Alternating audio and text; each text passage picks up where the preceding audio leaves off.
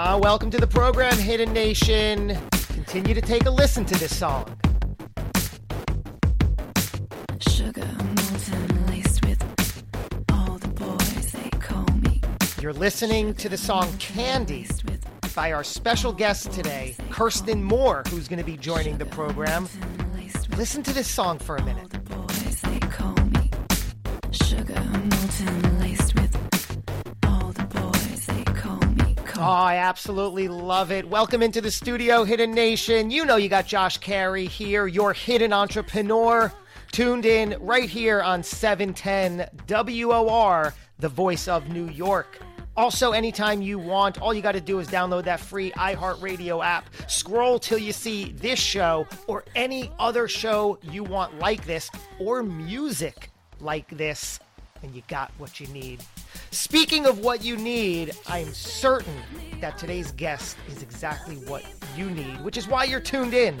Like I said, it is Kirsten Moore, not only the singer songwriter of this song, but a whole plethora of other songs, including her debut memoir, which we're going to hear about. It's called Gutter Glitter. That's right, I said Gutter Glitter. It's available on Amazon, wherever you get your books, so check that out.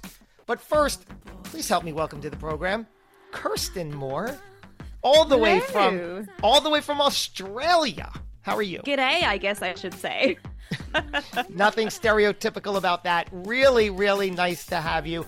I, as we were talking before we went on the air, I said that there is just so much here that I adore and appreciate about you. The songs are incredible. The book, I'm a fan of even just the title, Gutter Glitter. It leaves an impression. Tell me from your your words, what does that title mean? What are we talking about here? Sure. Well, I I always loved um, the idea of the combination of gutter, which makes you think of kind of gutter trash and just this, yeah, left out in the gutter to dry. and it was a tough road. This uh the most of the book is is about the difficulties of my life and that involves sometimes I would wake up in the gutter but always in fabulous fashion. So I just thought, look, hey, it's a little bit gutter trashy and it's a little bit of sparkle. I love that one of the main themes of your book, it's written on the back cover. You write, Did you know that guinea pigs are so sensitive that the slightest change in environment can shock them to death? And you write, That's me. I am the guinea pig. What are you hmm. saying there? I talk a lot about mental illness in this book, and I think my first foray, if you will, into mental illness, my first experience was as a very small child with anxiety but we didn't know what that was. We you know no one no one told me that i was an anxious child. I was often called sensitive. We didn't have diagnoses with anxiety as prevalently prevalently as we do now. It was just this feeling of dread that i had inside all of the time. These days my mum refers to me as an orchid because apparently orchids need perfect conditions in in in order to survive and thrive. They need perfect temperature they need just the amount, right amount of water and humidity. And she compares that to daisies which will just grow out between rocks and they need essentially nothing but the bare minimum to survive. And um yeah i'm i'm her little orchid or her terrified guinea pig So you grew up in an environment that was, let's say, trying, right? You Mhm. had a lot of ups, a lot of downs. Um, you had um, addictions. Mm. What can you tell us about what was responsible for helping you overcome all this? And then we can back back into what were some of the issues. But Mm. Hidden Nation tuning in with their own set of issues. We all come to the table with them. What worked for you? Well, that's a big question. And I think the hardest part of overcoming addiction is that the tenacity that involved because so often you are you're an addict because you're trying to survive and you're trying to survive in a world that is very harsh for you at that time um, i don't think anybody comes to any form of addiction because they're in a good place uh, you come to addiction because you're you're struggling and so first of all you have to want to pull yourself out of that and have hope that there's something else on the other side which again very difficult to find once you're in that place, but possible. And I started to, first of all, I knew I couldn't overcome my addiction on my own. So I went to rehab. Um, I eventually realized that I needed that, that amount of help. And from rehab, I started going to 12 step meetings, which I continued on after. I've always had therapists. I mean, I I think my most of my phone contacts are just different therapists I've had over the years. And that's something I will have for the rest of my life. Um, lots of people treating different areas of my brain. But I, I think the main part is having community around you that love and support you. That might be a small community. And um, not giving up, even though I know there will be people out there that are saying, but that's all I want. Tenacity. I know I know that there's a chapter of your book, and for the record, Hidden Nation, not only is Gutter Glitter available on Amazon as a book, Kirsten is also recording the audiobook podcast version of the book, where each chapter is a different episode. We'll also link to that. Kirsten, the chapter that I was fascinated by that I heard was when you were talking about your sex and love addiction. And I know mm-hmm. that that is all too real for both men and women. What could you tell us mm-hmm. about this phase of your life? Yeah, so sex and love addiction they it's they have meetings for that they have 12 step meetings for that and of course they have to reduce the name down to SLA which you know just it just makes me feel the ickiness of sex and love addiction as a concept um I will say that my first ever Sex and Love Addicts Anonymous meeting was a co ed meeting.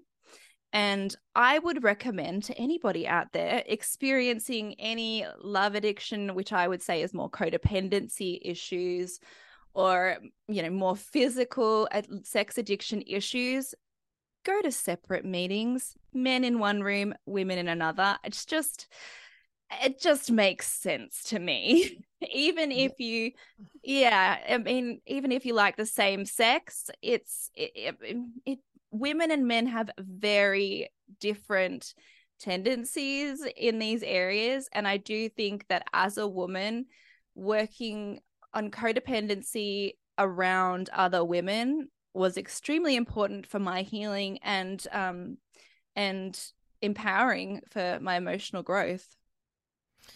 You mentioned that as a young child, even as young as five years old, you felt what's the word different uh, mm. Again, you use the words unlikable, unlovable. Mm. Was that was that pre- prominent throughout much of your young life? That feeling? I think that would still be something that hangs over my head today in my 30s. So I've done a lot of work on myself and I've come very far. But these things that I think evolve when you're very young, they tend to always be hanging around on on a bad day just to come out and be like, "Hey, I'm going to poke you a little bit more." Um just make you feel a little bit worse. I I think that has a lot to do actually ties into the sex and love stuff and the codependency because I think having a father that was traveling for work a lot um, not necessarily neglectful on purpose, but just by way of his career, meant that I developed this attachment to men um, throughout my life, and this codependency grew.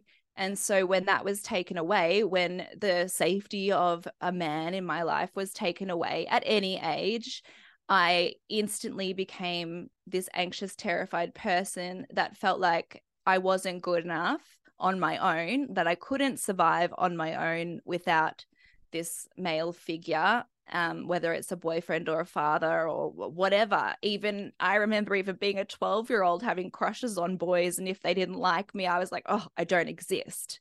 You know, it's it was quite uh, intense attachment. And within that, uh, my whole self worth would be have would have been put on that person.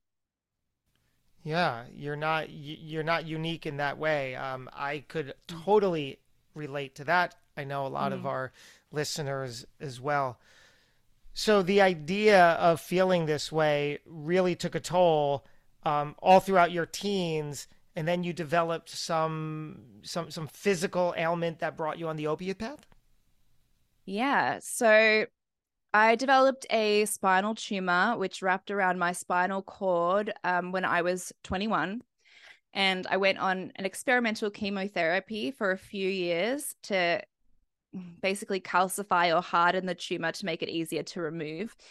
Eventually, I had to have spinal surgery to remove it. And this meant a pretty massive spinal resection, um, which post surgery meant that I was on a, a shiz ton of opiates for a very long time, probably longer than I needed to be, but several years of daily use. And when my life fell apart around me, I lost loved ones very close to me.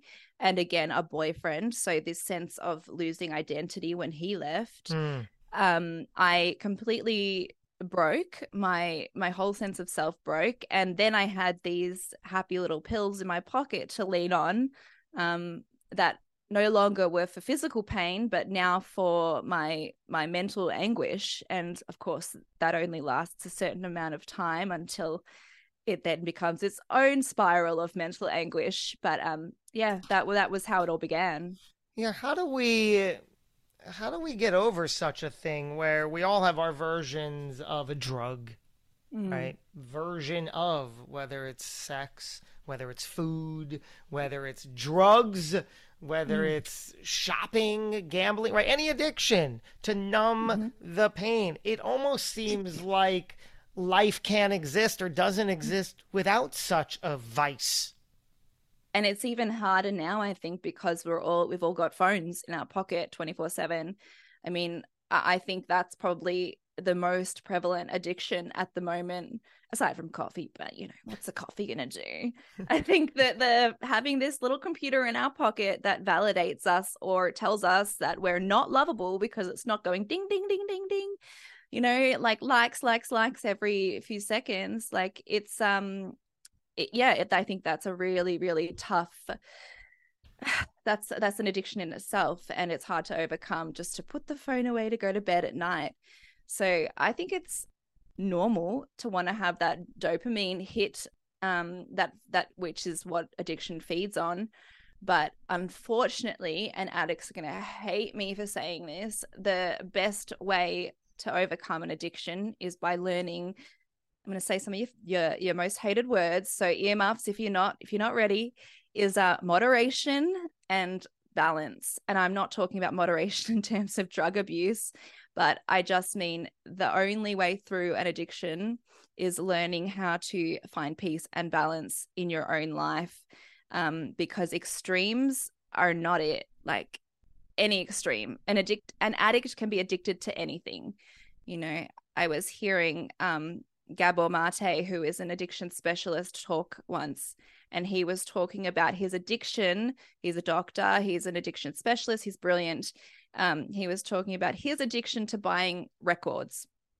And you'd think, like, how can you be addicted to such a silly thing? But it was affecting his life, his finances, his relationship with his wife, and it was spiraling out of control. And anything that gets to a level that you cannot manage is an issue. Yeah. The the idea of that our phone is just there to to help or hinder, right? It could be mm. used uh, for safety in terms of helping you through positively things, but more often than not, we're all just addicted to it in a very unhealthy way. So mm-hmm. it becomes uh, an issue of acknowledgement, awareness, admission, as that first barrier. Your your message of hope is admirable. Talk to me about how and when that that became part of who you are and what it's done for you. Um, yeah, hope. Hope is I have lived without hope, and of all the things that I have been through, I think that's probably the worst feeling that I've ever experienced. Um, it just hopelessness, Yeah. yeah. And I mean, you hear people say that when they um become suicidal, and until you've experienced utter hopelessness, it's almost just like a, a giving over, a giving up, and when you have no you feel like you have no reason to live you, you really are just going through the motions getting through the days and it is it is awful and so what i would like to say to anybody listening who feels that way is um, coming from somebody who has been existentially depressed most of their life there is hope and I know what that sounds like because I've been on the other side of that. I've received that, but oh, okay, yeah, thanks. That's helpful.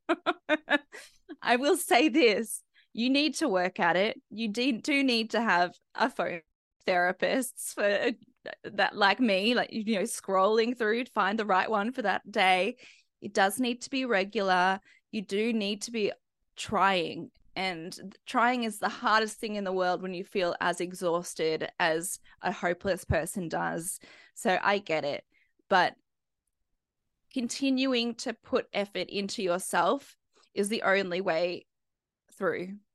And even when it can take years, like a really long time sometimes, there is hope. There is a way through, and there is a better path so that's like it's a smallest smallest thing that I want to get through, but get across. But that's but that's it. There is hope coming from a hopeless person. What do you do every day? You have a, a ritual, a mantra, a routine that helps you navigate morning, noon, and night? sort of. Look, I I'm pretty gentle with myself these days.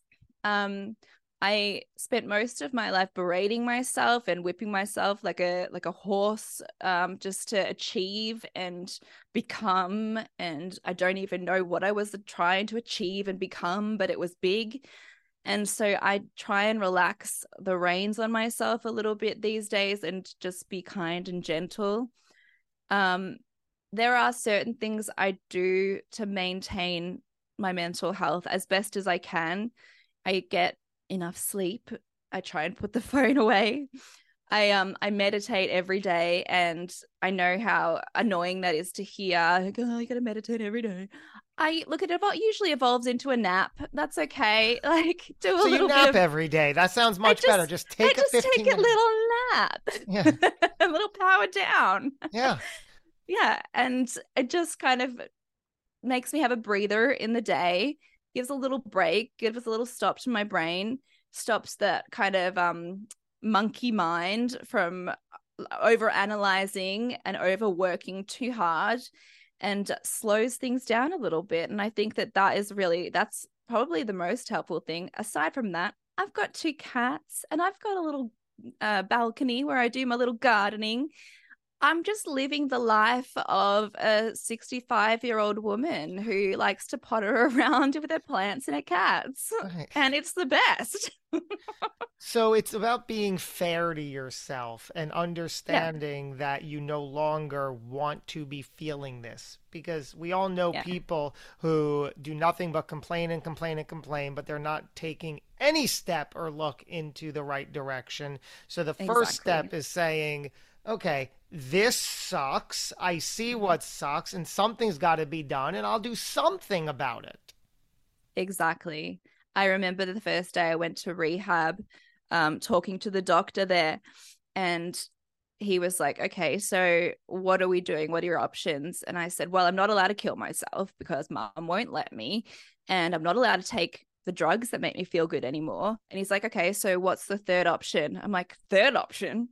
What do you mean? He's like, Well, the third option is to get better. And I was like, Oh, no, that means I have to do the work.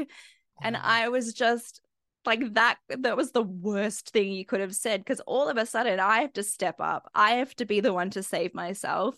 I have to put one foot in front of the other. And all I wanted was this pill to take it all away, take all the pain away. But Mhm. now it was creating more and more anguish and making things worse. Feelings. So You have to feel. that's that's it. I had to feel it and it was a lot to feel and it was ugly and now it's better.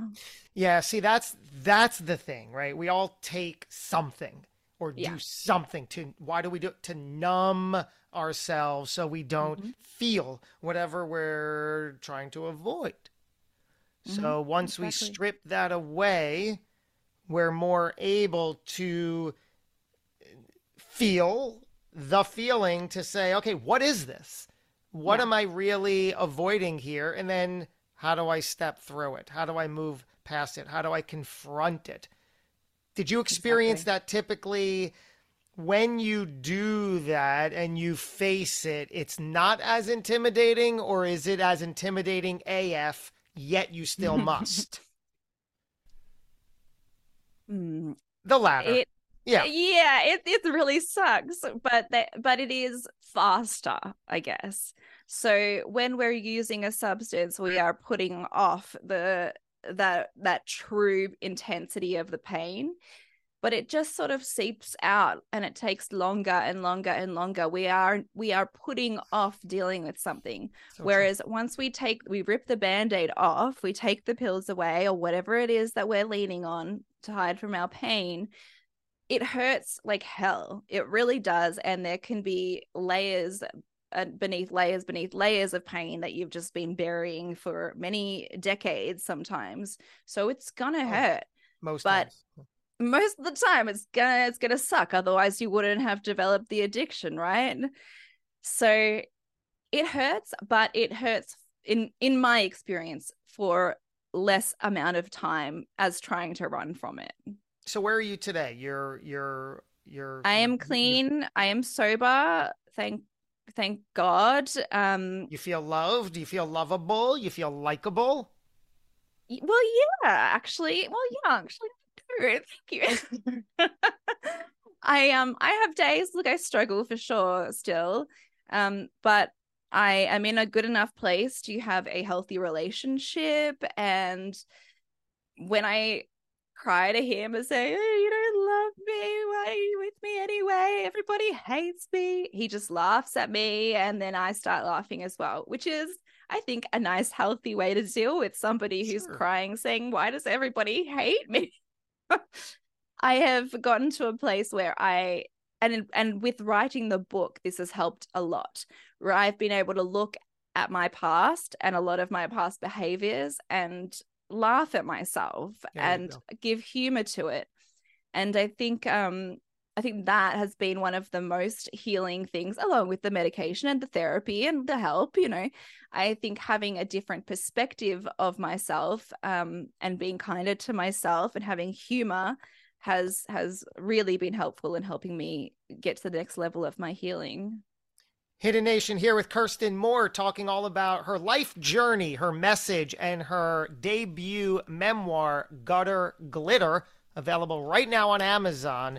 Go check that out. Kirsten, what is the reader going to get from this book? sex love and rock and roll baby What else Except do we need, rock right? and roll it's it's more just like chill girly white girl songs but yeah it's it's um it's a lot of it addiction talk obviously. It's sex and love addiction it's drug addiction. We talk a lot about grief heartbreak as well um overcoming those things. And look i try to put a little bit of levity in there despite it being heavy topics because i think i think you need it. I think like i said that's the way to overcome with a bit of humor. There you go. This has been absolutely eye opening and extraordinary, just like you are, Kirsten. I really appreciate Oh. you for opening up, for sharing your journey, and I'm excited to follow how all this plays out. The final act, if you will, which is not for a while. I don't mean like you're, fi- just mean you know the acts to come. 24 Yeah. thank you so much it's been so nice sharing the story with you I love every minute of it. Gutter Glitter, Hidden Nation. Go check out your copy. Just look at that cover, if nothing else. Great job on the title, on the cover. If that's any indication, you're sure to love the book. Also, go check out her music. We'll link to all of it. For now, Hidden Nation, I want to thank you so much for spending your time. Remember, get out there, be seen, be visible, no longer hiding the best parts of yourself. This conversation surely supported that message, and I hope you take it to heart and do the same. We are here for you. We're going to do it again before too long. Until we do, thanks for tuning in. Take care. Be well.